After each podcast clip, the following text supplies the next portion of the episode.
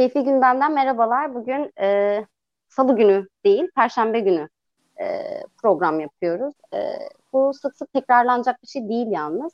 Bugün konumuz HDP'ci siyasilere yönelik tutuklama kararları aslında ve e, Tülay Hatimoğulları ile birlikteyiz. Tülay Hatimoğulları konunun çok çok içinde ve çok e, zaten bununla ilgili e, çok fazla açıklaması oldu. Tülay Hanım öncelikle hoş geldiniz yayınımıza. Evet, hoş önce bulduk. aldım. Hoş bulduk. İyi yayınlar diliyorum. Ee, ben direkt konuya girmek istiyorum. Siz nasıl görüyorsunuz HDP'deki tutuklamaları? Yani HDP'ye yönelik operasyonlarla çok fazla zaten sık sık karşılaşıyoruz. Ee, HDP diğer partiler için de sürekli kri, e, kriminalize edilmeye çalışılıyor. Sürekli marjinalize edilmeye çalışılıyor hatta. Ee, siz nasıl görüyorsunuz bu son tutuklamaları ve operasyonu? Tabii bu e, dosya e, AKP e, ve MHP e, iktidarının ortaklığının e, HDP'den bir intikam alma e, dosyası olarak görüyoruz. Bir intikam alma yöntemi olarak da yargıyı nasıl kullandıklarını bir kez daha bu dosya bize göstermiş oldu ve Türkiye tarihinin kesinlikle kara sayfasına yazılacak bir e, tarihi bir dosya e, bu dosya. E, 6-8 Ekim e, süreci e, gerçekten Kobani yani baştan anlatmak istiyorum. Kobani'de e, bir e, insanlık dramı yaşanıyordu ve aslında Suriye'nin tamamında olan bir insanlık dramının e, bir parçasıydı Kobani, önemli bir parçasıydı. E, IŞİD diye bir terör örgütü e, türetildi ve bu terör örgütünün türetilmesinde, bölgede güçlendirilmesinde ve Suriye'de bu kadar inisiyatif almasında e, uluslararası kimi güçlerin çok büyük katkıları olduğu gibi e, burada Türkiye'deki AKP iktidarının da önemli katkıları olduğunu bir kere baştan söylemek isterim. E, ve e, IŞİD öyle bir e, e, intiba yarattı ki Suriye'de e, ben hep onları kırk haramilere benzetiyorum. Kırk haramiler bazı köyleri bastıkları zaman işte bir yerleri bastığı zaman e, yani bir korku salarlardı. Hani onların da bir ta- kendi şarkıları var ya asan kesen kelle uçuran filan diye. Gerçekten IŞİD böyle bir örgüt e, ruh halindeydi. Böyle bir eylem halindeydi aynı zamanda. E, bazı yerlerde işte e, kimi kaynaklardan edindiğimiz bilgilere göre Suriye'de de bir köye geldikleri zaman o köyün yakınındaki diğer köyler, diğer yerleşim e, yerlerindeki insanlar ya sonra buraya da gelir korkusuyla oradan kaçıp gidiyorlardı. E, IŞİD dediğimizde aklımıza gelen en temel şey gerçekten Şengalli kadınların köle pazarında e, adeta e, yani e, kölecilik dönemindeki köle alıp e, satın alma döneminin aynısını 21. yüzyılda bir kez daha sahneye sunmuş oldular. Bir kez daha bunu yaşatmış oldular. Şimdi e, Kobani'de e, bütün dünya kamuoyu, Türkiye kamuoyu iyi biliyor ki e, Kürt halkı orada gerçekten çok e, e, e, şanlı bir direniş sergiledi, çok onurlu bir direniş sergiledi. Bugün Suriye'nin e, dört bir yanı işte El Nusra, El Kaide gibi terör örgütleri e, Suriye'nin dört bir yanını sar, sardılar. Bunun karşısında gerçekten Arap halkı da e, bir onurlu mücadele verdi bu örgütlere karşı. E, Rojava dediğimiz bölgede e, Doğu ve Kuzey Suriye'de e, Kürt halkının verdiği mücadele e, e, yine tarihsel anlamda oldukça önemli bir mücadeleydi ve e, Rojava'nın tabii e, şuradan da okumak ve bakmak gerekiyor. Rojava'da e, Kobani direnişine ben geri döneceğim ama şu vurguyu da yapmak istiyorum. E, Rojava'da e, özellikle orada inşa edilen yeni hayat, Rojava Anayasası gibi e, bir modelin e, oluşturulmuş olması bu bizim bütün Orta Doğu açısından Araplar için, Ermeniler için, e, Keldaniler için, Ezidiler için, orada yaşayan bütün halklar için çok önemli bir modeldi. Neydi o modelin ana merkezinde? Kadın erkek eşitliğine önem veren, bunu hukukta tanımlayan, e, e, komünal hayatı e, önemseyen bir kooperatifleşme sistemi ve e, ortak yaşamı savunan, ekonomik adaletin sağlanmak istediği bir düzendi. Şimdi e, bunu burada bırakarak Kobani'ye geri gelmek istiyorum. Kobani'de 2014'te Kobani eşit tarafından işgal edildiğinde e, e, hakikaten hani bizler de gitmiştik e, o, o dönemde e, Urfa'ya ve Kobani sınırına. Türkiye'de ve e, dünya dünyadan dünyanın çeşitli yerlerinden de insanlar geldi ve orada nöbetler tutuldu, sınır nöbetleri, demokratik mücadelemizi biz orada hep birlikte zaten sergilemiştik. Bunu bir kişi, üç kişi, beş kişi yapmadı ki. Yani burada yargılamaya kalksalar Türkiye'nin dört bir yanından insanı yargılamaları gerekiyor. Milyonlarca insanı yargılamaları gerekiyor eğer bu suç ise. Oysa ki biz diyoruz ki Kobani ile biz o dönemde Türkiye'nin dört bir yanından ülkenin e, doğusu, batısı, e, kuzeyi, güneyi en fazla mesela yine dayanışma eylemleri Kobani ile işi de karşıdır bu dayanışma eylemleri. Nerede yapıldı? İzmir, İstanbul, Antalya, e, Ankara, Adana, Mersin gibi kentlerde yapıldı. Sadece bunu Türkiye'nin e, e, Kürt illerinde, Kürdistan'da yapılmadı ki sadece bu e, demokratik gösteriler ve demokratik eylemlilikler. Şimdi e, şuraya gelmek istiyorum. 2014'te Kobani'ye karşı, e, e, daha doğrusu Kobani'nin IŞİD'e karşı e, çok onurlu bir e, mücadelesi oldu. Ve ilk kez IŞİD yenilebileceğini yani yenilgiyi Kobani direnişinde tattı. IŞİD ondan sonra çok hızlı bir inişe geçti. IŞİD'in mesela yükseliş trendine ve iniş trendine baktığımızda Kobani'de aldığı yenilgiden sonra çok hızlı bir e, inişe geçtiğini e, söylememiz lazım. Tabii şu bilgi de bütün dünya kamuoyu e, tarafından bilinen bir şey. E, buna e, dünyadaki e, birçok ülkenin içinde olduğu koalisyon güçlerinin verdiği destek de e, vardı. Ama Türkiye'den de gerçekten Türk'ü, Kürdü, Laz'ı, e, Arabı, Çerkezi hepimiz hep beraber e, Kobani karşısında, e, Kobani'de IŞİD'in yenilmesi için e, buradan e, demokratik manada mesajlarımızı ilettik. Şimdi o dönemde e, e, Erdoğan çıkıp şu konuşmayı yapıyor. Müjde, müjde verircesine Kobani düştü düşecek. İşte tam işte o 6-8 Ekim e, direnişleri döneminde Kobani düştü düşecek sözünün hemen akabinde çünkü onlar gerçeği saptırıyor biz gerçekleri anlatmak zorundayız kamuoyuna 6-8 ee, Ekim'in e, e, hemen öncesi bu e, söz kullanılıyor ve onun akabinde gerçekten karanlık güçler bir anda devreye giriyor ve demokratik eylemleri kana buluyor. İnsanlar katledilmeye başlanıyor ve ilkin bir polis bir genci katlet, katlediyor ve arkasından bu olaylar sanki planlanmış gibi baştan beri tezgahlanmış gibi patır patır bu cinayetler gerçekleşiyor. Şimdi bu e, süreç e, gelişirken e, o dönemde e, eş genel başkanlığımızı yapan Sayın Selahattin Demirtaş ve Sırrı Süreyya Önder e, ki Sırrı Süreyya Önder e, yine bütün dünya kamuoyunun bileceği üzere e, barış sürecinin inşa edilmesiyle ilgili e, görüşmeci e, ara bulucu heyetin içinde olan insanlardan da birisiydi. İki gün boyunca İçişleri Bakanlığı'nda bulunuyorlar. İçişleri Bakanlığı'nda ki Sırrı Süreyya Önder bunu ifadesinde savcılıktaki ifadesinde de detaylandırmış. İçişleri Bakanlığı'nda dönemin İçişleri Bakanı Efkan Ala ile birlikte e, diyalog halindeler ve e, bu e, e, katliamların e, durdurulması için bir çaba harcanıyor, ortak bir çaba harcanıyor. E, tabii ki o dönemde e, e, bu bu kadar büyük bir çaba harcandıktan sonra bu olaylar bir biçimiyle e, bitiyor 8 e, Ekim'de. Fakat e, en azından hani e, o kalabalıklar bağlamında bitiyor. Şimdi geriye dönüp baktığımızda bir, bir, bir dosya açılmış. Şimdi ben dosyanın içeriğine de geleceğim ama e, ondan önce şunu söylemeliyim ki HDP'ye oy veren, HDP'li olan insanlar çok daha fazla e, yaşamını kaybeden insanlara baktığımızda e, bu e, Kobani sürecinde çoğunlukla yaşamını kaybedenler HDP'li. Şimdi öyle bir engizisyon mahkemesi kurulmuş ki, öyle bir sıkı yönetim mahkemesi kurulmuş ki, kendileri bizi katlediyor, sonra bu katliamdan bizi sorumlu tutarak Yavuz hırsız misali bunu tersine çevirmeye çalışarak, kamuoyunda bir algı yaratmaya çalışarak Diyorlar ki efendim siz o gün o çağrıları yaptınız.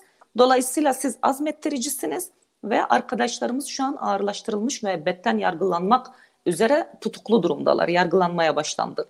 Şimdi şunu da hatırlatmak istiyorum. Aynı dosyayla ilgili e, içinde e, eş genel başkanımız e, Sayın Selahattin Demirtaş, geçmiş dönemdeki eş başkanlarımız ve e, sevgili Figen Yüksekdağ e, yargılandılar bu dosyada. Ve e, Selahattin e, Demirtaş'ın e, tutuklu bulunduğu sürede e, işte mahsup yapıldı, yattığı e, süreç ve tahliye olması gerekiyordu. Tam tahliye olacağı gün işte bu dosya bir kez daha açıldı. Başka bir numara vererek açıldı bu dosya ve tekrar hem Figen Yüksekdağ hem Selahattin Demirtaş o gün alelacele Segbis'le bağlandılar. E, bağladılar Segbis'le onları ve Ankara Adliyesi'nde hatta o günü e, o kadar genel merkeze hızlı haber geldi. Olağanüstü bir çağrı, e, bir, bir, bir haberdi. Biz hızlıca e, o zaman genel merkezde vekilimiz Ayşe Acar Başaran vardı. Birlikte biz gidip e, bu e, e, duruşmada bulunduk. Arkadaşlarımız Segbis'le bağlandı. Orada da e, her iki eş genel başkanımız, geçmiş dönemdeki eş genel başkanlarımız şunu çok net ifade ettiler. Ki onların ağzıyla e, anlatacağım şey şu anda bu açılan dosyanın ne manaya geldiğini bize anlatmaktadır. Süreci şöyle anlattılar.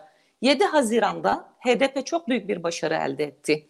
Ve HDP AKP iktidarının tek başına anayasayı değiştirebilecek 400 vekili alamadığını, e, alamayacağını da fark ettiler.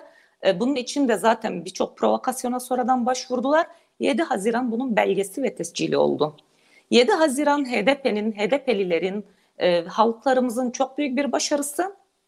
AKP için de büyük bir hezimet oldu. Her ne kadar hükümeti kendileri kurmuş olsalar da ama yine istedikleri düzeyde bir hükümeti kuramadıklarını kuramadılar 7 Haziran başarımızdan sonra. Bu denklemi bozan kimdi? HDP'ydi. AKP'nin bütün hesaplarını bozan, bütün denklemini bozan HDP'ydi. İşte o yüzden hükümeti kurdurmadılar.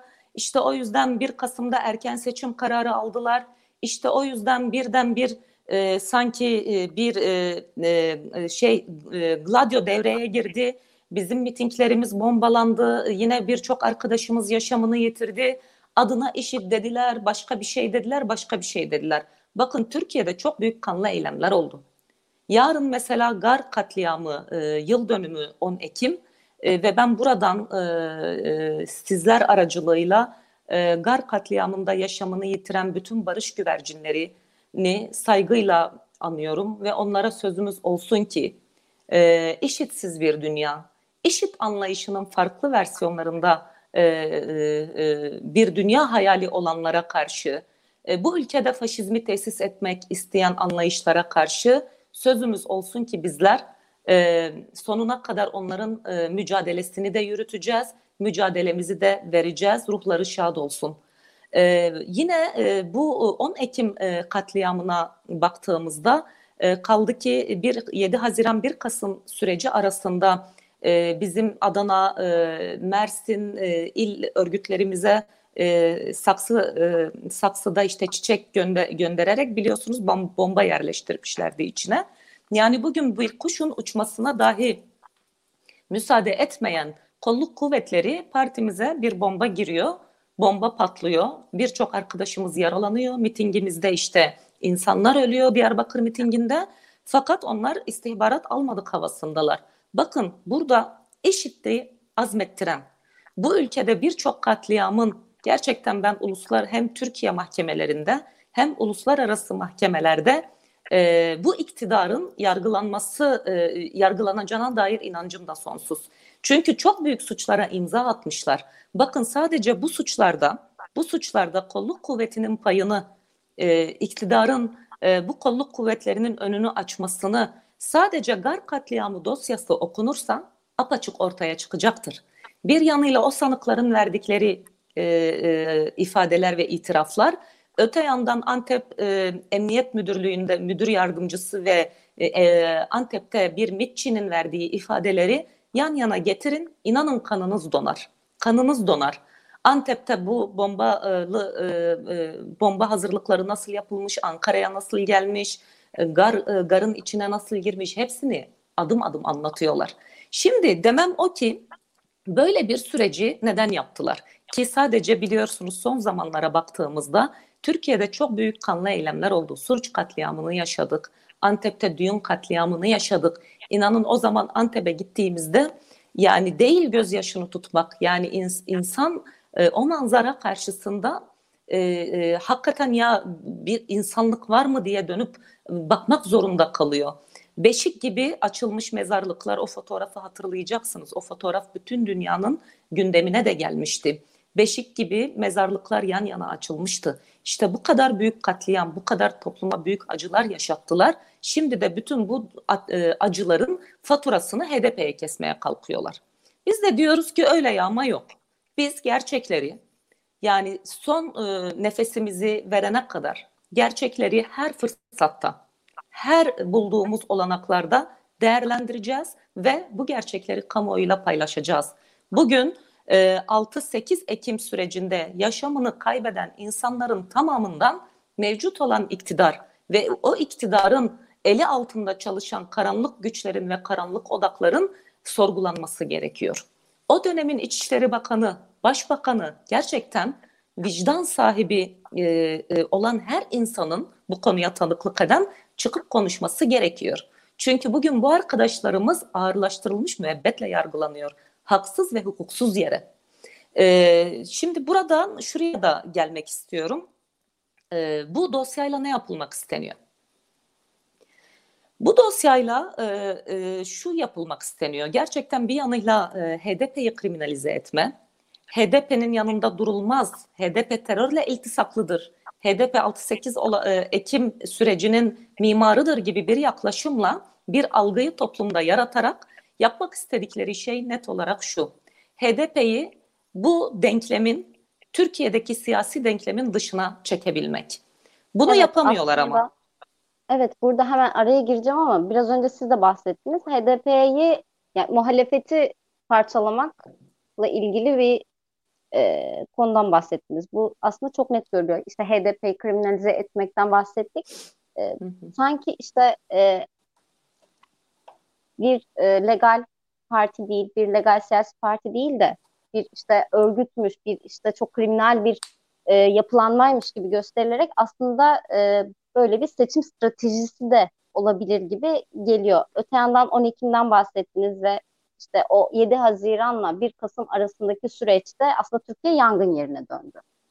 Birçok terör eylemiyle karşılaştık, birçok e, işte patlamayla karşılaştık. Ne, neresi patlayacak belli değildi. Herkes çok korkuyordu. E, arkadaşlarımız hayatını kaybetti, yaralandılar. Hani hepimiz için çok zor bir süreçti. Ve dolayısıyla 1 Kasım'a gelindiğinde HDP'nin oy oranı düştü. İşte e, 7 Haziran'daki başarısını aslında e, 1 Kasım'a taşıyamamasını Selahattin Demirtaş açıklamıştı. Biz hayatta kalma mücadelesi verdik. Biz seçim kampanyası yapmadık demişti. Sanki bu süreçte mi biraz ona benziyor? Yani AKP e, bu tür kaoslarla, bu tür işte operasyonlarla bir şekilde kendince bir başarı elde etti. Yeniden böyle bir başarı elde etmeye, bir taban kazanmaya mı çalışıyor? Ya da şöyle de bir e, durum var bu tabii ki gündem değiştirmek gibi küçük bir meseleyle e, tanımlanacak bir şey değil. Evet ekonomik inanılmaz büyük bir sorun var. İnsanların şu an aklı fikri cebinde, aklı fikri yapacağı alışverişte ve e, parasını öbür aya kadar nasıl yetirebileceğinde. Dolayısıyla e, insanlara en kolay bir de Türkiye'deki e, özellikle milliyetçi damara sahip insanlara en kolay nasıl e, artık e, insanların aklını başka bir şeye çekebilirsiniz ülkede terör var. Ülkede işte e, terör örgütü var. Ülkede işte bilmem başka bir şey var gibi kriminal bir takım e, şeylerle sanki biraz daha dizginleyebilirsiniz. Ekonomik sorunlarını unutturabilirsiniz gibi geliyor. Bunun da çabası olabilir gibi geliyor bana. O yüzden siz böyle arka planını anlatmadan ben biraz teorilerimi e, sıralamak istedim ama yani size göre bunların hangisi ağır basıyor olabilir? Aslında şöyle hepsi diyelim. Yani bir yanıyla e, belki e, e, yani e, konuşurken e, birazdan değineceğim. E, hakikaten yani ekonomi e, dibe çökmüş durumda ülkede ve ülkede çok büyük bir işsizlik ve yoksulluk var. Şimdi biz şunu da çok iyi biliyoruz ki e, Türkiye'de e, bu kadar ciddi ekonomik kriz iktidarları yerinden etmiştir. Şimdi AKP bunları bilmeyen bir parti değil. Gayet iyi biliyor. Ben yalnız bu kısma geçmeden önce iki noktaya değinmek istiyorum. Birisi seçim, siz de ifade ettiniz e, Büşra Hanım. E, şimdi seçimle ilgili e, tabii e, e, Erdoğan'ın e, bugün uluslararası siyasette de bir tıkanıklığı söz konusu. E, uluslararası siyasette muhataplık bakımından ya bundan sonraki süreçte de ben sizin muhatabınızım, bilesiniz gidici değilim e, mesajı vermek için de aynı zamanda seçim istiyor. Bir bakıma hani dünya kamuoyunda da Türkiye kamuoyunda da güven tazelemek istiyor. Fakat e, e, şunu söylememiz gerekiyor ki şimdi 7 Haziran 1 Kasım arasını değerlendirdiğimizde siz de ifade ettiniz ülke yangın yerine dönmüştü. Böylesi bir süreçte eğer HDP e, e, bütün seçim hilelerine, e, kolluk kuvvetlerinin müdahalelerine, bombalı saldırılara, katliamlara rağmen hedef ve barajın üstünde kalmayı başardıysa bundan emin olun ki bu çok çok büyük bir başarıdır. Benim nazarımda bu 7 Haziran başarısından da daha büyük bir başarıdır. Çünkü bu kadar zor koşullarda o barajı aşmak öyle basitte değildi. Bir e, Sayın Demirtaş'ın da ifade ettiği gibi gerçekten bu varlık yokluk meselesiydi. Hayat e, hayatta kalıp kalmama meselesiydi her bakımdan yani. Hem gerçekten hayatta kalmak hem siyaseten hayatta kalmak bakımından mühim bir süreçten geçmiştik. E, şimdi burada AKP iktidarının bir seçim hazırlığı içinde hatta bir erken seçim hazırlığı içinde olduğunu tahmin ediyoruz. E, fakat e, şunu da çok iyi biliyoruz ki e, AKP ve MHP iktidarı ölçüp biçecek. Çünkü anket yapıyorlar. Yaptıkları anketlerde bir başarı elde edemiyorlar mevcut seçim sisteminde. Kazanamıyorlar. 50 e, artı biri e, elde edemiyorlar. Ne yaparlarsa yapsınlar.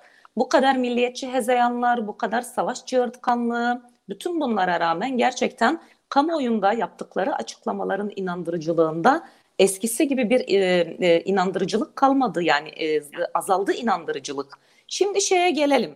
Seçim denklemine. Şu anda AKP iktidarı e, ölçüyor, biçiyor vesaire ya HDP'nin e, tutumu belirleyici. E, HDP'nin tutumu AKP'den yana olmayacağına göre işte efendim muhalefetin de yanında kalmasın ben onu kriminalize edeyim, iyice küçültmeye çalışayım, bu denklemin dışına e, e, çıkarayım. Birisi bu ama diğer şey de ki bundan da daha önemli bence e, bir faşist rejim inşa ediliyor bu ülkede. Ve bu inşa edilen faşist rejim özellikle ülkede 15 Temmuz askeri darbe girişimi senaryosundan sonra e, çok hızlandı, gaza bastılar. Şimdi her seferinde devletin bütün odaklarında ciddi değişimler yapıyorlar. Ve devleti artık ele geçirmiş bir parti var karşımızda. AKP öyle sıradan bir siyasi parti değil, devlet partisi olmuş.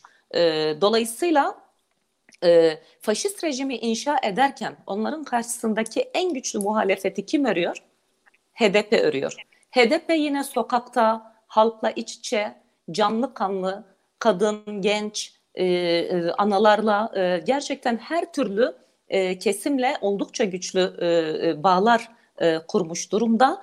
E, ve e, bu bağlar e, bir dinamizm katmaktadır HDP'ye ve HDP'nin dinamizmi faşizme karşı bir, e, bir e, mücadeleyi yükseltme konusunda e, en fazla e, iktidarı korkutan e, e, örgütlü yapıdır, e, siyasi partidir. Şimdi bu sebeple de HDP'yi e, ortadan kaldırmak istiyorlar, parçalamak istiyorlar. Ve yine HDP'ye dönük bu uygulamalarda e, bu, bu süreçte bu tespit sadece bizim tespitimiz değil Büşra Hanım. Bu e, e, 7-8 gün devam eden 7 gün gözaltı emniyette gözaltında kaldığı arkadaşlarımız e, 26 saatte adliyede kaldılar. Bu süre zarfında hatta hala devam ediyor ziyaretler genel merkezimize, İstanbul İl Örgütümüze ve Türkiye'deki bütün il örgütlerimize. Eminim sizler de takip etmişsinizdir. Gerçekten sağ muhafazakar kesimden tutalım da sol sosyalist yapılara kadar en geniş yelpazede çok ciddi bir ziyaretçi akını oldu. Ulusal, ulusal ve uluslararası, uluslararası da Amerika, Latin Amerika, Avrupa ülkeleri, e, e, Afrika, e, Orta Doğu ülkeleri inanın dünyanın dört bir yanından destek mesajları aktı. Ve şu an bu dosyada AKP iktidarı bu Kobani dosyasında amacına ulaşamadı. Biz bu mesajlarda bunu görüyoruz. Ve yine e, deminki e, konuştuğum noktaya geri döneceğim.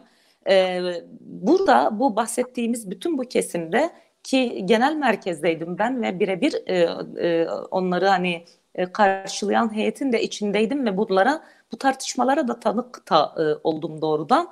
E, gerçekten herkesin yaklaşımı e, iktidar bu dosyayla sadece HDP'yi hedeflemedi, muhalefetin parçalı e, muhalefeti parçalamak istiyor. Yani seçim denkleminde seçim sonuçta bir yerden sonra bir matematiktir.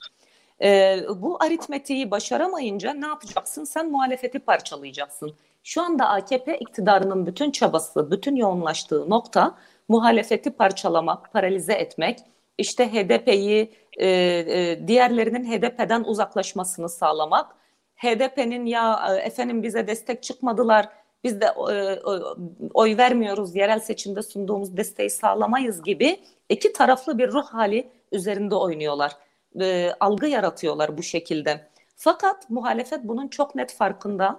Bu e, bizim açımızdan sevindirici. İkinci sevindirici tarafı e, bu ziyaretler özellikle bu Kobani operasyonuyla gerçekleşen bu ziyaretler kurulan bu iletişim bize bir kez daha şunu gösterdi ki biz faşizmin karşısında bir arada durursak oldukça güçlüymüşüz. Durma, durabilme zeminimiz de varmış demek ki. E, bu konuda da bize çok büyük bir umut, bir moral kaynağı da oldu.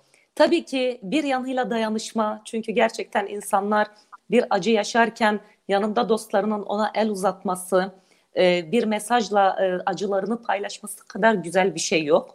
E, bu duygudan dolayı da biz kendimizi ayrıca gerçekten çok güçlü hissettik. Ama aynı zamanda bu duygunun yanında bir de siyasal zemin olarak da bu süreçte neyin üzerinde ilerlenebilir, hangi ilişki ağı üzerinden ilerlenebilir, bizler nasıl güç birlikleri ve dayanışma ağları kurabiliriz bunu da açığa çıkardığı için çok önemli oldu gerçekten. Evet, e, aslında ben buradan şuna da değinmek istiyorum. E, atanan kayyumlar. Zaten e, uzun bir süredir HDP belediyelerine kayyum atanması. Yani bize şaşırtıcı gelmiyor artık. E, bir önceki dönemde mesela sadece yanlış hatırlamıyorsam Iğdır dışında e, bütün HDP'li belediyelere kayyum atanmıştı. En sonda e, 17 kişinin de işte tutuklanan 17 kişinin içinde bulunan e, Ayhan Bilge'nin e, belediye başkanlığını yaptı. Kars'a da kayyum atandı ve Kars'a ben bir defa gittim. O da yerel seçim için gitmiştim. E, işte seçim analizi, şey seçim nabzı tutmaya. Yani insanlarla epey konuşma fırsatı bulduk. Zaten kahvehanelere girdik, insanlarla yolda, sokakta konuştuk falan filan. E, Ayhan Bilge'nin Kars'tayken henüz, şimdi Kars biraz milliyetçi, ulusal bir ulusalcı yapısı da var hatta falan ama Ayhan Bilge'ne duyulan bir sempati veya saygı vardı. Yani ben HDP'li değilim ama Ayhan Bilgen'e güveniyorum. Hani oy vermesem de Ayhan Bilgen Bilgen'e sempatim var. Yani sempatim var demese de Ayhan Bilgen'e saygı duyuyorum diyen insanlarla karşılaşıyordum. Ee, öte yandan oranın belediyesi, eski belediyesi MHP'li bir belediyeydi. Ve e, gerçekten MHP'lilerin bile MHP belediyeden memnun olmadığı çok açıktı. Çünkü e, en basitinden Kars artık son dönemlerde özellikle turizmi epey artan e, bir şehir oldu. İşte bu neydi o tren e, Doğu Ekspresi ile birlikte hmm. işte ona rağmen böyle kaldırımlar yıkık, dökük bilmem ne şehir asla bu turizm e, hareketlenmesine hazır değil. Öte yandan insanlar şehri çetelere teslim etti MHP diyor gibisinden böyle bayağı eleştiriler vardı. Dolayısıyla orada da CHP'nin biraz şey gibi gelmişti. CHP sanki e, bilinçli olarak daha düşük profilli bir aday gösterdi ve HDP e, parti olarak zaten Ayhan Bilgen'le birlikte öne çıktı. e, yani çok böyle hakkıyla kazanmış gibi gelmişti bana. O yüzden bilmiyorum. Hani zaten Karsların çoğunun da Ayhan Bilgen'den e, memnun olduğunu e, görüyorum. Ben en azından okuyorum, ediyorum, konuşuyorum Karslı arkadaşlarımla falan. Dolayısıyla bu özellikle son e, Kars'a kayyum atanması üzerinden e, beledi HDP'li belediyelere kayyum atanmasını nasıl değerlendiriyorsunuz? Ee, yani şunu söyleyeyim Büşra sen sadece seçim nabzı tutmamışsın. Kentin tamamen nabzını tutmuşsun valla. Her ayrıntıya hakim kahve. olmuşsun. Biz bayağı kahvehaneleri gezdik yalnız. Özellikle ben böyle kahvehanelere gidiyorum ki şehirlerin e, siyaset nabzı kahvehanelerde atıyormuş gibi geliyor bana. Ama şey çok komikti mesela. Yani MHP'ye de gittik biz. biz hepsine gidiyoruz. Mikrofon evet. tutuyoruz yani. E, MHP'liler şey diyordu. O kadar böyle kopuklar ki hal, e, biz halktan hiç olumsuz tepki almıyoruz. Yani düşünüyorum ben hiç olumlu bir tepkiyle karşılaşmadım. Siz bunu nasıl göremiyorsunuz acaba? Hani böyle öyle bir kopukluk da vardı. Hani bu herhangi bir partiye daha yakınlık hissettiğim için de söylemiyorum bu arada. Gerçekten çok kahvehane gezdim. Ee, ya böyle bir dediğiniz gibi çok fazla insanla hani Aa bu arada onu da unuttum. Belediye işçileri de 3 aydır e, maaş alamadıklarını söylüyorlardı. Yani Kars'ta inanılmaz bir e, manzara vardı seçim öncesinde, evet. yerel seçim öncesinde. Hani Ayhan Bilgen o nedenle de güven vermiş olabilir diye söylüyorum. Hani bu kadar background vermemin sebebi de aslında biraz Ayhan Bilgen'in Kars'taki konumunu ve yerini e, bir tık bildiğimden, bir tık gördüğümden en azından gözlemlediğimden anlatmak istedim açıkçası. E, bence gayet iyi bir gözlem yapmışsın çünkü gerçekten Ayhan Bilgen e, e, orada özel olarak çok sevilen bir insan. Bir de Ayhan Bilgen Türkiye'de çok sevilen bir insan, Türkiye genelinde. Yani ben kendisiyle Türkiye Barış Meclisi sürecinde tanıştım, birlikte çalışmıştık o dönemde. Hakikaten o, e, Türkiye Barış Meclisi'nin bir ana fikri vardı. Bütün farklılıklarımızla bir arada yaşamak, birbirimizle empati kurmak birbirimizi anlamaya çalışmak, barışın yolu buradan geçer diyordu. Ve bu mantığı yani Türkiye Barış Meclisi'nin bu olgunlaştırmış olduğu mantığı ve hakikaten çok başarılı da bir çalışma yürütülmüştü o dönemde. Hatırlayacaksınız Yaşar Kemal'lerin, Hrant Dink'lerin öncülüğünde oluşmuştu. Evet. Ee, şimdi e, e, aynı mantığı e, biz Ayhan Bilge'nin e, Kars'ta Kars'a da taşıdığını gördük. Hani e, şu bilgi de çok önemli gerçekten. E, Kars Belediyesi'nde e, meclis e, meclisi beş e, ayrı partiden oluşuyor. Ama bütün kararlar oy birliğiyle alınıyor. Niye? Çünkü bütün kararlar Kars halkı için e, hakikaten insanlar öyle bir güvenle o oyunu veriyor ki e, yani MHP'lisi de verdi oyunu, e, CHP'lisi de verdi oyunu. E, şu, şu güvenle verdiler. Yani Ayhan Bilgen'e, e, Şevin Alaca'ya e, bir güven var. HDP belediyesine bir güven var. Tabii ki şunu ben e, belirtmek e, istiyorum. E, yani Ayhan Bilge'nin tabii özel, çok özel bir pozisyonu var. E, şimdi e, bir kere Ayhan Bilgen e, bir HDP belediye e, başkanı olarak şunu e, gösterdi. Gerçekten belediyede e, e, şayet kaynaklar en kıt kaynaklarla e, bile e, e, en kıt kaynaklar bile olsa şayet kaynaklar halkın lehine kullanılırsa çok şey yapılabilir. Ben çıktığım her programda e, çünkü gerçekten çok etkilendiğim bir şeydi. Anlattığım bir e, olayı anlatmak istiyorum. Tanıklık ettiğim bir olayı. Hatırlayacaksınız galiba Nisan ayıydı. E, yine e, yandaş medya Kars Belediyesi'ni çarşaf çarşaf manşetlerden e, işlediler. İşte yok terörle iltisaklı da yok öyle de yok böyle de diye. Bununla ilgili Türkiye genelinde e, işte 300'e yakın kurumun e, ortak imzasıyla Kars Belediyesi'nin yanındayız diye bir açıklama yapıldı. O süreçte biz de HDP olarak bir heyet oluşturmuştuk. Ben de içindeydim heyetin ve Kars'a gitmiştik. Benim de Kars'a ilk gidişimdir ve tek gidişimdir Büşra. Senin gibi yani. Ee, orada şunu gördüm ben. Ee, biz ilk gittiğimizde bizi e, Şevin Başkan karşıladı. Ayhan Başkanı sorduğumuzda dedi ki İstanbul'a gitti. Ve pandemi yeni patlamıştı. İnsanlar daha pandeminin ne olduğunu bilmiyor. Herkes daha fazla tedirgin, herkes daha fazla telaşlıydı. Öylesi bir süreç. Ee, Ayhan Başkan neden gitmiş İstanbul'a? Kendi arabasıyla, kendi kullanıyor. Gitmiş, kaz civcivleri getirip Kars'a gelmiş bizim de geleceğimizi bildiği için hızlandırmış İstanbul dönüşünü ve ertesi gün sabah sabaha karşı vardı. Bizi ertesi gün e, karşılayabildi. E, şimdi hal böyleyken yani bu kadar bir insan gerçekten bir kent için bu kadar ciddi bir biçimde fiziksel olarak da çalışırken sadece yönetme değil, o bir emekçiydi de orada. Onlar bir emekçiydi. Kendisi ve Şevin Başkan gerçekten oranın emekçileriydi. Yani onlar sadece oturup koltuklarında e, kara kuru bir başkanlık yapmadılar. Kars halkı işte o yüzden seviyor onları. O yüzden şu an e, Ayhan Bilgen gözaltına alındığında, mikrofon uzatıldığında basına yani ben oy vermedim ama Kars için e, daha e, yani Kars hiçbir zaman bu kadar şanslı olmamıştı diyor. Bunu MHP'lisi de söylüyor, AKP'lisi de söylüyor. İşte bu Ayhan Bilge'nin, işte bu Şevin Alacan'ın, işte bu HDP'nin başarısıdır.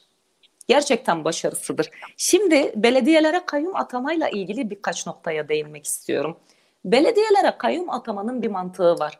Bugün az önce de bahsettiğimiz faşist rejim inşa edilirken demokrasiye ait en küçük bir kırıntıya dahi yaşam hakkı vermemek istiyorlar. O yaşamı ellerinden almak istiyorlar. Şimdi seçim, seçme ve seçilme hakkı demokraside olmazsa olmaz olan koşullardan birisidir. Bugün halkın seçtiği bir belediyeyi sizin görevden almanız ne demek? Halkın seçme ve seçilme iradesini ortadan kaldırmak, halkın seçme ve seçilme iradesine darbe vurmak demektir. Bugün HDP'nin bütün belediyeleri işte son ilimiz Kars'tı onu da aldılar. Ee, ona da kayyum atadılar. Oraya da bir darbe e, gerçekleştirdiler. E, bunun anlamı şu, e, Kürt halkı e, işte e, efendim e, Kars'ta Azeriler, yerliler, Kürtler hepsi HDP'ye oy vermişti. O halklara demiş oluyorlar ki siz kendi kendinizi yönetmeniz, yönetemezsiniz. AKP'li olursan eh işte zaten bir başkan orada olur, yönetir. Aksi takdirde biz size yönetim hakkınızı da elinizden alıyoruz demiş oluyorlar. İkinci bir şey aynı kayyum zihniyetiyle biliyorsunuz son yerel seçimlerde HDP'nin izlemiş olduğu seçim stratejisiyle beraber e, e AKP'yi kaybettirmeye, AKP MHP blokuna kaybettirmeye dönük attığımız adım büyük bir başarıyla sonuçlandı. Ve Türkiye'deki e, büyükşehir belediyelerinin çok önemli bir bölümünü e, C, e, AKP kaybetti, CHP kazandı. Şimdi şu anda dönüp e, bakıyoruz ki İstanbul, İzmir, Adana, Mersin, Ankara belediyelerinin çalışmasını engellemek, çalışmalarını sabote etmek için iktidar elinden geleni yapıyor. Pandemi döneminde topladıkları yardımları dahi onların hesapları bile bloke edildi. Dağıtılan ekmeğe, dağıtılan çorbaya bile karıştılar. Bunun anlamı nedir? Demek ki bir yere ben e, HDP belediyesine bu şekil doğrudan kayyum atarken CHP belediyelerini kayyum atamaktan beter bir hale getiriyorlar. Bunun da anlamı ve buradan çıkarılacak sonuç e, vatandaşın seçme seçilme hakkını ortadan kaldırmak ve demokrasiye ölümcül bir vuruş vurmak manası taşır ki buna karşı hep birlikte bir e, direnç göstermek durumundayız.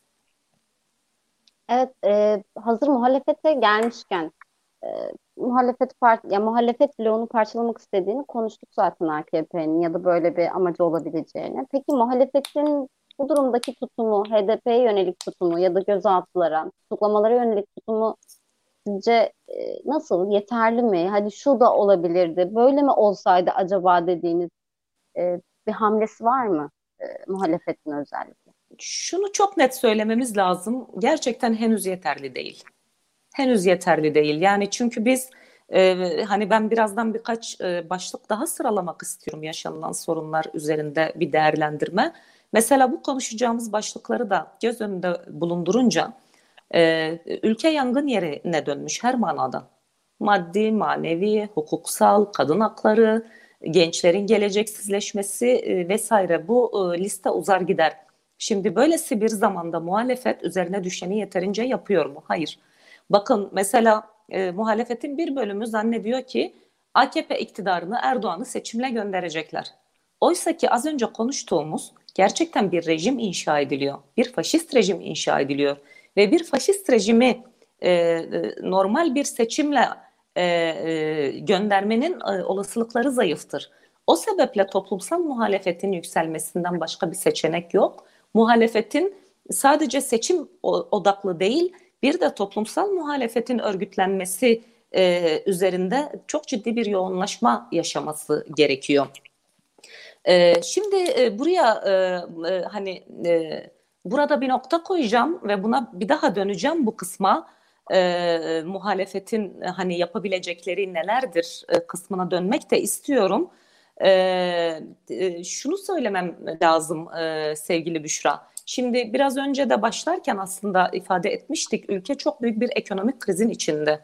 Bugün asgari ücret e, 300 dolara falan galiba e, tekabül ediyor. Ücret gittikçe yani hızlıca eriyor. Pandemi bunun tuzu biberi oldu. Pandemi bunu çok daha açığa çıkardı. Bugün insanlar çok büyük bir e, yok açlık, yoksulluk ve işsizlikle karşı karşıya. Mesela işten çıkarmalar şimdi pandemi dolayısıyla biliyorsunuz yasaklandı. Fakat bu evet. yasak kalktığı zaman bu da süreli bir yasak en nihayetinde. Bu yasak bak, kalktığı evet. zaman nasıl? Bu işçiye de yarayan bir yasak değil. İstifaya ee, zorlanıp tazminatsız çıkarılabiliyorlar çünkü. Aynen. E, bir de şöyle olacak yani bu kalktığı zaman da göreceğiz ki patır patır işçileri, e, çalışanları işten çıkaracak e, patronlar. Yani bugün Türkiye'de AKP iktidarı çok ciddi bir biçimde inşaat sektörüne yatırım yaptı. Mesela yeni bir haber düştü. İşte yurt dışından gelen ilaçların paraları ödenmiyor. Şimdi uluslararası ilaç firmaları Türkiye'yi ilaç verip vermemekle tehdit ediyor. Bu kadar ciddi bir durumla karşı karşıyayız. Ama e, AKP'nin yandaşı olan inşaat şirketlerinin paraları, e, müteahhitlerin paraları da takır takır ödeniyor. Yani o müteahhitin alacağı yandaş sermayenin alacağı para insan sağlığından bin kat daha önemli. İlaç, e, bazı ilaçlar yok şu an Türkiye'de. E, şimdi e, ve bunun arkası da gelebilir yani bu bu şekilde giderse. Şimdi açlığın, yoksulluğun bu kadar derinleştiği bir yerde eğer bir kadın pazarda e, açız aç siz soğanın fiyatını biliyor musunuz diye soruyorsa ve bir cumhurbaşkanı buna sen merminin fiyatını biliyor musun diye cevap veriyorsa bu gerçekten yani ucube bir yönetim. Bu zaten zalimliğin de ötesine geçmiş, e, iyice anormalleşmiş bir e, yönetim e, manası taşır. E, tabii e, mermiden bahsetmişken de e, e, yine e, bahsetmek istediğim başlıklardan birisi de e, dış siyaset. Bugün dış siyasette gerek Suriye, gerek Irak, gerek Libya'da, Doğu Akdeniz'de ve şimdi e, Azerbaycan e, Ermenistan savaşında e, Türkiye'de iktidarın takındığı tutuma baktığımızda sürekli savaşı teşvik eden, resmen savaşta bir pazar oluşturmuş. İşte e, e, Suriye'de e, Selefi cihadist çetelerden devşirmiş oldukları e, e, e, ordu, orducukları, e, savaşçıları adeta pazarlar durumdalar. İşte Sadat gibi e, özel güvenlik şirketleri bu işin başını e, çekiyor. Yani bir savaş turizmi ve savaş ticareti yapıyorlar. Yine yandaş sermayeye baktığımızda askeri sınai kompleks şimdi diğer damadın ailesinin elinde, tek elinde. Ve orayı güçlendirmek, e, orayı e, büyütmek için her yere işte İHA, SİHA savaş e, gönderebilmek için savaş siyaseti gidiyorlar. Ve Türkiye'de e, e, kadim sorunlardan birisi olan Kürt sorununu da barışçıl ve demokratik yöntemlerle de çözmedikleri için Suriye'de de dış siyasetleri ellerine ayaklarına dolandı. Irak'ta da dolandı. Efendim şimdi Azerbaycan'a e, Azerbaycan'la gösterdikleri savaş dayanışması ki biz keşke barışmaları için bir dayanışma gösterilseydi diyenlerdeniz. E, bu savaş dayanışmasında o da orada bile işte efendim e, e, Kürtler oraya savaşçı göndermiş de falan diye yani neredeyse e, e, uzayda e, Kürt var diye uzaya savaş açacaklar. Bu, bu düzeye gelmiş bir e, paranoya hali var. Böyle bir güvenlik anlayışı var aslında bu paranoya mıdır, çıkarlarına mı geliyor bunu kullanmak o da ayrı bir tartışma konusu. Fakat tabii süremiz de daraldığı için ben biraz daha hızlanmak istiyorum. Ee, yine değinmek... Noktada, çok özür dilerim lütfen unutmayın. Ee, Sergen Şilkan sürekli soru sormak istediğini söylüyor. Sergen Bey lütfen sorunuzu sorun siz ben ileteceğim. Ee, yani sürekli soru sormak istiyor ama soruyu yazmamış. Yoksa şimdi sorardım. Siz sorun ben e, iletirim nasıl olsa. Lütfen devam edin. Kusura bakmayın böyle. Ee, yo estağfurullah. Yine bahsetmek istediğim başlıklardan birisi bu ülkede özellikle AKP iktidarının e, geliştirmek istediği yeni e, e, rejimde e, kadına biçtiği rol. Mesela kadına biçtikleri evet. rol çok net. Kadın kamusal alandan çekilsin, evinde otursun, çocuk doğursun, e, evde e, kocasının hizmetçisi olsun, evinin hizmetçisi olsun o kadar. Başka hiçbir şey. Şimdi bu kadar kadına yönelik şiddet AKP iktidarı diyor ki kadının adı yoktu bizim sayemizde kadının adı oldu. Ben dedim vallahi yani Duygu Asena e, e, yani e, duysa ağlar. duysa bunları evet ağlardı dediğiniz gibi. Şimdi böyle bir şey olamaz ya yani e, AKP iktidarı zamanında istatistikler, veriler her şey ortada. Kadına yönelik şiddet yüzde 1400 artmış. Her Allah'ın günü e, e, kadınlar katlediliyor bu topraklarda e, ve e, Diyanet İşleri Başkanlığı üzerine vazifeymiş gibi sürekli kadınlarla ilgili fetva veriyor ya. Diyanet İşleri Başkanlığı işini gücünü bırakmış İstanbul Sözleşmesi ile uğraşıyor. Şimdi e, bu kadarı yani tabii diyeceksiniz ki işi bu. Aslında işi bu evet. Yani oluşturmak istedikleri faşist erkek egemen e, e, sistemin, e, rejimin e, varlığını daha da derinleştirmek e, için aslında e, burada kadınlara yönelik e, baskı baskının her e, an e, dile gelmesi, kadına yönelik her an fetvalar vermeleri, hükümetin her düzeyinde bunun gündem olması boşuna değil. Bugün eğer İstanbul Sözleşmesi'den Türkiye çekilsin gibi bir baskı bütün AKP'nin gündemini temel gündemiymiş gibi kaplamışsa bunda bir amaçları var. Buradaki amaçları oluşturmak istedikleri yeni toplumun bütün kodlarını kadın bedeni üzerinden ve kadın dünyası üzerinden kurmak istiyorlar. Ama güçlü olan bir şey var ki gerçekten kadınlar buna müsaade etmiyor. Pandemi zamanında bile kadınlar sokaklardaydı ve buna karşı çıkan sanılmasın ki sadece HDP'li kadınlar. Buna karşı çıkan Türkiye'de e, e, çok farklı siyasi ideolojilere sahip hatta herhangi bir siyasi partinin mensubu olmayan o kadar çok kadın sahip çıkıyor ki buna çünkü bu yaşam mücadelesi veriliyor. Gençlere baktığımızda gençler gerçekten bir gelecek görmüyor ve en iyi beyinler bugün hele en iyi akademisyenler de aynı zamanda böyle e, e, yurt dışına çok büyük bir beyin göçü gerçekleşti. Türkiye bu manada da çok büyük bir çoraklaşmanın içine girmiş durumda. En son yaptıkları atağa baktığımızda işte MHP'ye söyletiyorlar ya da MHP bir bakıma Devlet Bahçeli'den direktif alıyor Erdoğan zaman zaman. Diyor ki efendim AYMN'in nesidir kapatılsın. Ee, ondan sonra diyor ki işte TTB kapatılsın. AYM'yi neden mesela kapatmak istiyorlar? Tabii AYM birkaç kararı reddetti onların aleyhine e, e, bir biçimde. E, yarın öbür gün işte mecliste e, Erdoğan'ın yeniden aday olması gündeme gelirse bunu AYM reddeder mi e, telaşına kapılmış durumdalar. Özel olarak AYM'yi gündem yapma sebeplerinden birisi bu. Şimdi hal böyleyken toparlayacak olursak e, bu kadar detaydan sonra e, şeye dönmek istiyorum muhalefetin tutumuna. Şimdi böyle bu fotoğrafa ve bu manzaraya biz baktığımızda yapılması gerekenler diye gerçekten kendimize bir reçete çıkaracaksak bütün demokrasi güçleri olarak bunu kendi e, siyasi parti programımızdan ayrı olarak ifade ediyorum. Yoksa elbette her partinin kendine ait bir siyasi programı ve bir yönelimi var. Fakat şu an ülke olağanüstü bir durumdan geçiyor. Ülkede ciddi bir biçimde bir faşizm tesis ediliyor.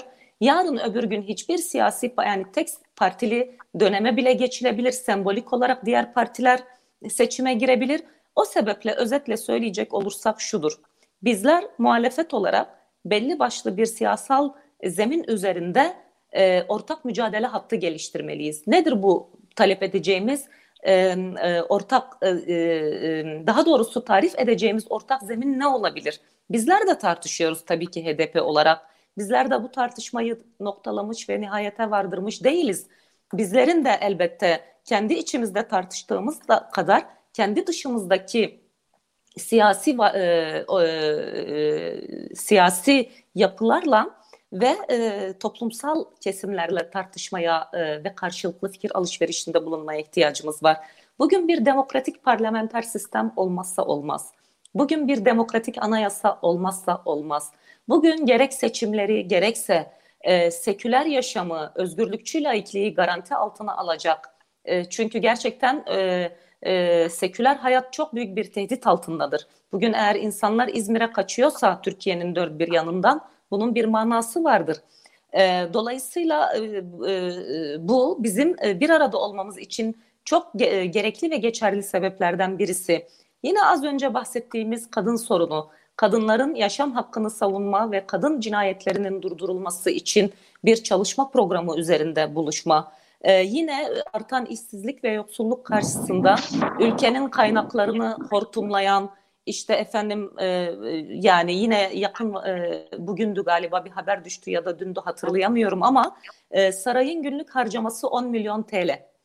Ama insanlar gerçekten e, asgari ücreti bile alamayan insanlar dört kişilik bir e, aileyi geçindirmek zorunda. O yüzden bir asgari düzeyde bir ekonomik adil bölüşümü sağlayacak bir ekonomik program, doğa hakkı, insan hakkı bütün bunlar e, muhalefetin bir araya gelebileceği bir zemindir.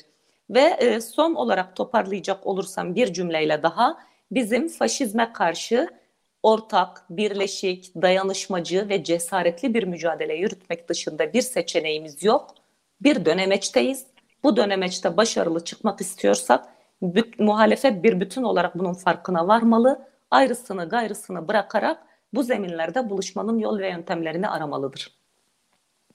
Evet, e, aslında söylediğiniz ama Ali Sam da şöyle bir e, soru sormuş. Sayın Vekilim bu saatten sonra HDP'nin tutumu ve stratejisi ne olacak diye.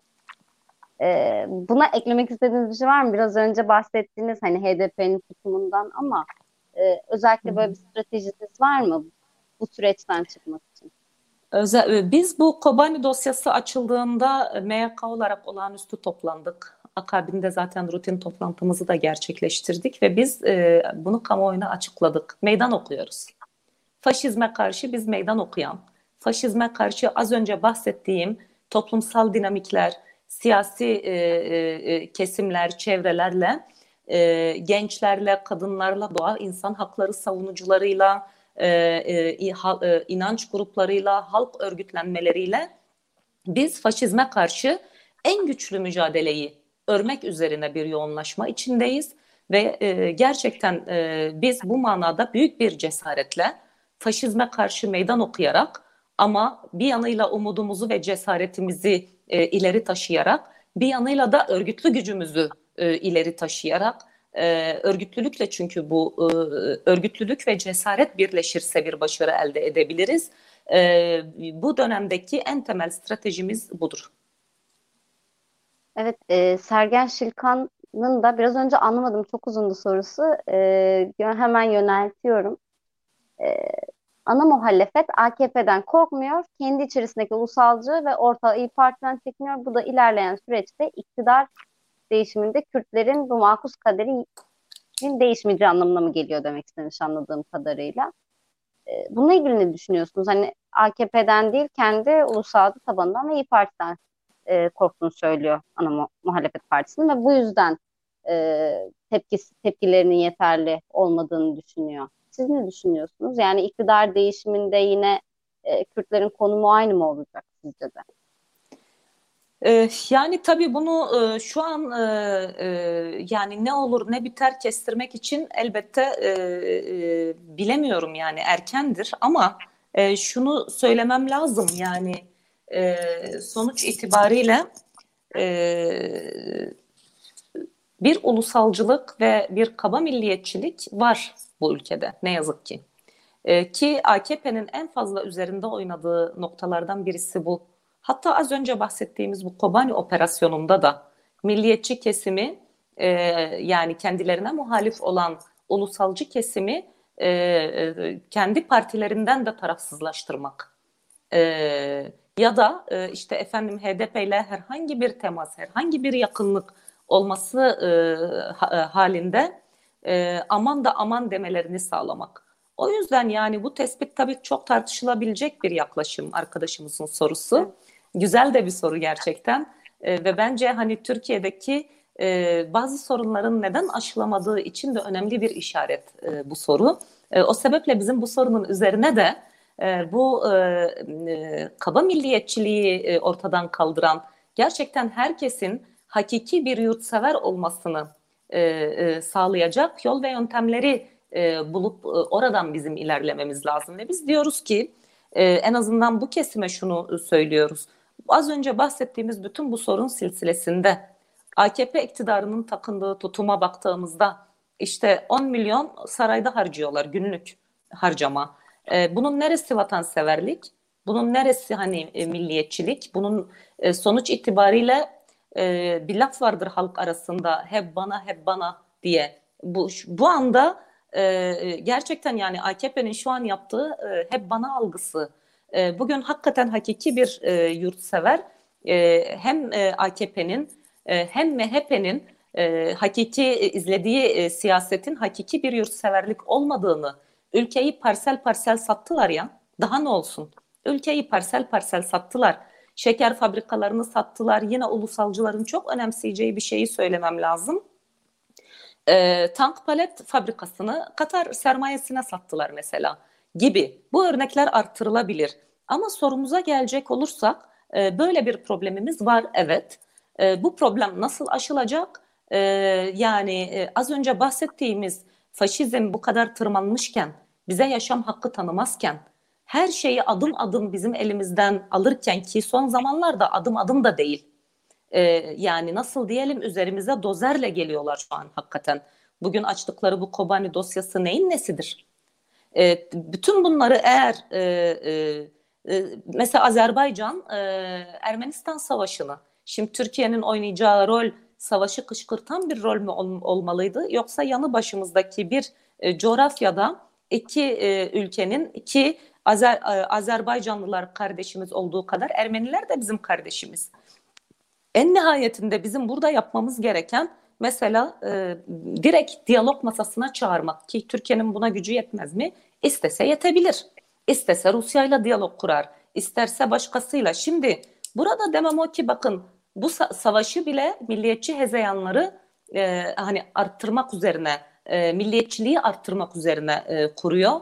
E, o yüzden arkadaşımıza vereceğim yanıt e, aslında kendi sorusunda kendi cevabını da vermiş bir bakıma. Bizim de buralara doğru e, sözümüzü e, güçlü kurmamız gerekiyor. Evet. Benim son bir sorum olacak. Ee, sizin de çok vaktinizi aldım. Ee, Estağfurullah. peki aslında AKP hani HDP'nin stratejisini konuştuk. AKP neden bunu yapıyor? Bunları da konuştuk teorileri ama AKP HDP'den ne istiyor? Yani bu çok işte HDP'nin ne yapmasını istiyor ya da hani sizden beklentisi size göre nedir? Hani HDP e, AKP'ye göre ne yapmalı ki bu operasyonlar e, HDP'yi teğet geçsin ya da artık gerçekten diğer partiler gibi legal hani en azından işte e, gerçekten diğer partiler gibi legal bir parti olarak görülsün. Bu kadar marjinal bir yapılanma olarak görülmesin. HDP'den ne bekliyor olabilir? HDP'den beklentisi e, kendisinin de e, kendileri de iyi biliyor ki HDP yapmayacak. Bizim teslim olmamızı bekliyorlar. Beyaz bayrak çekmemizi bekliyorlar. Barış bayrağı manasında değil teslim bayrağı olarak. Yoksa biz e, en nihayetinde e, gerçekten siyaseti bizi kurarken e, siyasetimizin en önemli ayaklarından birisi de barıştır. Biz bir yanıyla mücadele ederken, bir yanıyla o kadar ağır bedeller öderken ki Büşra Hanım siz de çok iyi biliyorsunuz ki e, HDP'ye yönelik yapılan operasyonlara inanın şu an Türkiye'de ya da dünyada hiçbir parti dayanamazdı bütün bunlara ya. Yani HDP'nin kendi inancı, bilinci, e, yani siyaset bizim açımızdan mecliste bir koltuktan ibaret hiçbir zaman olmadı. Biz kendimizi sokakta, halk içinde, işçide, emekçide, kadın ve gençlik içinde, e, halklar, inançlar içinde örgütleyen bir yapıyız, bir partiyiz. Bizden istediği bizim bütün mevzilerimizi bu manada terk etmek ve AKP ne derse onu yapmak. Ama biz bunu hiçbir zaman yapmadığımız gibi şimdi de yapma niyetinde hiç değiliz. Bakın bizim mesela yeni yönelimimiz e, meydan okumak. Az önce anlattım yeni dönem stratejimizi. Yeni dönem stratejimizin başlığı bu. Biz asla onların istediği çizgiye, asla onların e, e, ülkeyi parsel parsel satan, e, Kürdünü vatandaş görmeyen, Arabını, Lazını, Çerkezini doğru düzgün vatandaş görmeyen, kökenli gören. Kökenlilik ne demek ayrıca yani? Dün de mecliste bu tartışma konusu oldu. E, kadınlara yaşam hakkını e, fazla gören, e, işte ne bileyim yargıyı muhalefetin üzerinde sopa olarak kullanmış olan bir AKP ile bizim uzlaşma ihtimalimiz yok. Onlar bunları görmezden gelmemizi ve faşist iktidarın, faşist rejimin bir parçası haline gelmemizi istiyorlar. Kürt sorunu bu ülkede yoktur dememizi istiyorlar. Kadınlar harika yaşıyor dememizi istiyorlar. E, işsizlik mi? Haşa yok öyle bir şey. E, sultanım dememizi istiyorlar. Yani onlar padişah olacak. Biz de onların e, e, onlara tabi olmuş e, tebalar olacağız. Yok öyle bir dünya yani. Biz mücadele etmeye devam edeceğiz. Onların baskıları da devam edecek. Bu denklem nereye gider bu şekilde? Ne kadar gider? Biz de kestiremiyoruz. Ama şunu biliyoruz ki e, yani son bir kişi bile kalsa gerçekleri, doğruları, e, hakkı, hukuku, adaleti, eşitliği, özgürlüğü savunmaktan, HDP'nin programını savunmaktan zerrece geri adım atmayacağız. Atmadık da nitekim yani. Biz bu adımı da şunu söylemeliyim. Ederim. Atacak olsaydık e, Sayın Demirtaş ve Figen Yüksek Dağlar'ın içinde olduğu e, o büyük operasyonda biz bu geri adımı atardık. Tam tersi. Biz gerçekten sürekli kendimizi e, küllerimizden yeniden yaratarak hala oyumuzu e, barajın üzerinde korumayı başarmış olan ki yapılan anketlerde HDP'nin oylarında bütün bu baskılar, bütün bu kriminalize etmelere rağmen düşüş yok. Bunlar bize somut verilerdir. Demek ki halk mazlumun yanında olmasın olmayı, halk hakkın ve hukukun yanında olmayı biliyor. E, HDP de bunun farkında ve bu gönül köprüsü güçlü bir biçimde kurulmuş. Buna da ne AKP'nin, ne MHP'nin, ne onların kolluk kuvvetinin, ne de yargısının e, bizim halkımızla, işçi, emekçi, ezilen ve sömürülenlerle e, gönül köprümüzü e, e, ortadan e, kaldıramayacağını söylemem lazım. Çok teşekkür ederim gerçekten böyle e, uzun sürdü ama böyle önünü arkasını bütün işte seçenekleriyle bütün e, ihtimalleriyle birlikte konuşmuş olduk. Yayına katıldığınız için çok çok teşekkür ederim.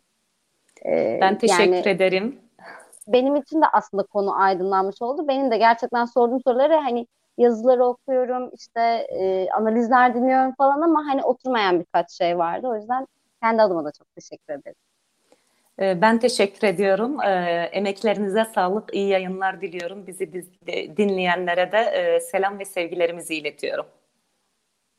Teşekkürler. Ben de kapanış yapıyorum o zaman hemen ve sonra size geri dönüyorum. Ee, bugün Tülay Hatimoğulları ile birlikteydik. HDP'li milletvekili ve e, HDP'li siyasilerin e, gözaltına alınması, tutuklanması, işte en son 17 kişinin e, tutuklanmasıyla ilgili süreci konuştuk. Kobane eylemlerinin e, gerekçe göster Kobane eylemleri gerek gerekçe gösterilerek tutuklanmıştı bu 17 isim. E, bunun dışında e, zaten AKP'nin bu operasyonları yapma gerekçelerini işte ihtimalleri, teorileri birçok şey konuştuk. HDP'nin bu anlamda stratejilerini konuştuk. Ne yapacağını konuştuk biraz. Ya da e, iktidarın HDP'den ne istediğine dair pek çok şey konuştuk. E, yayını YouTube kanalımızdan e, yeniden izleyebilirsiniz. Kaçırdıysanız, e, yeniden izlemek istiyorsanız e, hemen sonrasında zaten işte canlı yayın biter bitmez YouTube kanalında bulabiliyorsunuz e, yayını tekrardan. Bizi izlediğiniz için teşekkür ediyoruz. Hoşçakalın diye. Hoşçakalın. Cümleyi toparlayalım. Hoşçakalın e, diyoruz. Evet canlı yayını da kapatamadım. Görmüyorum.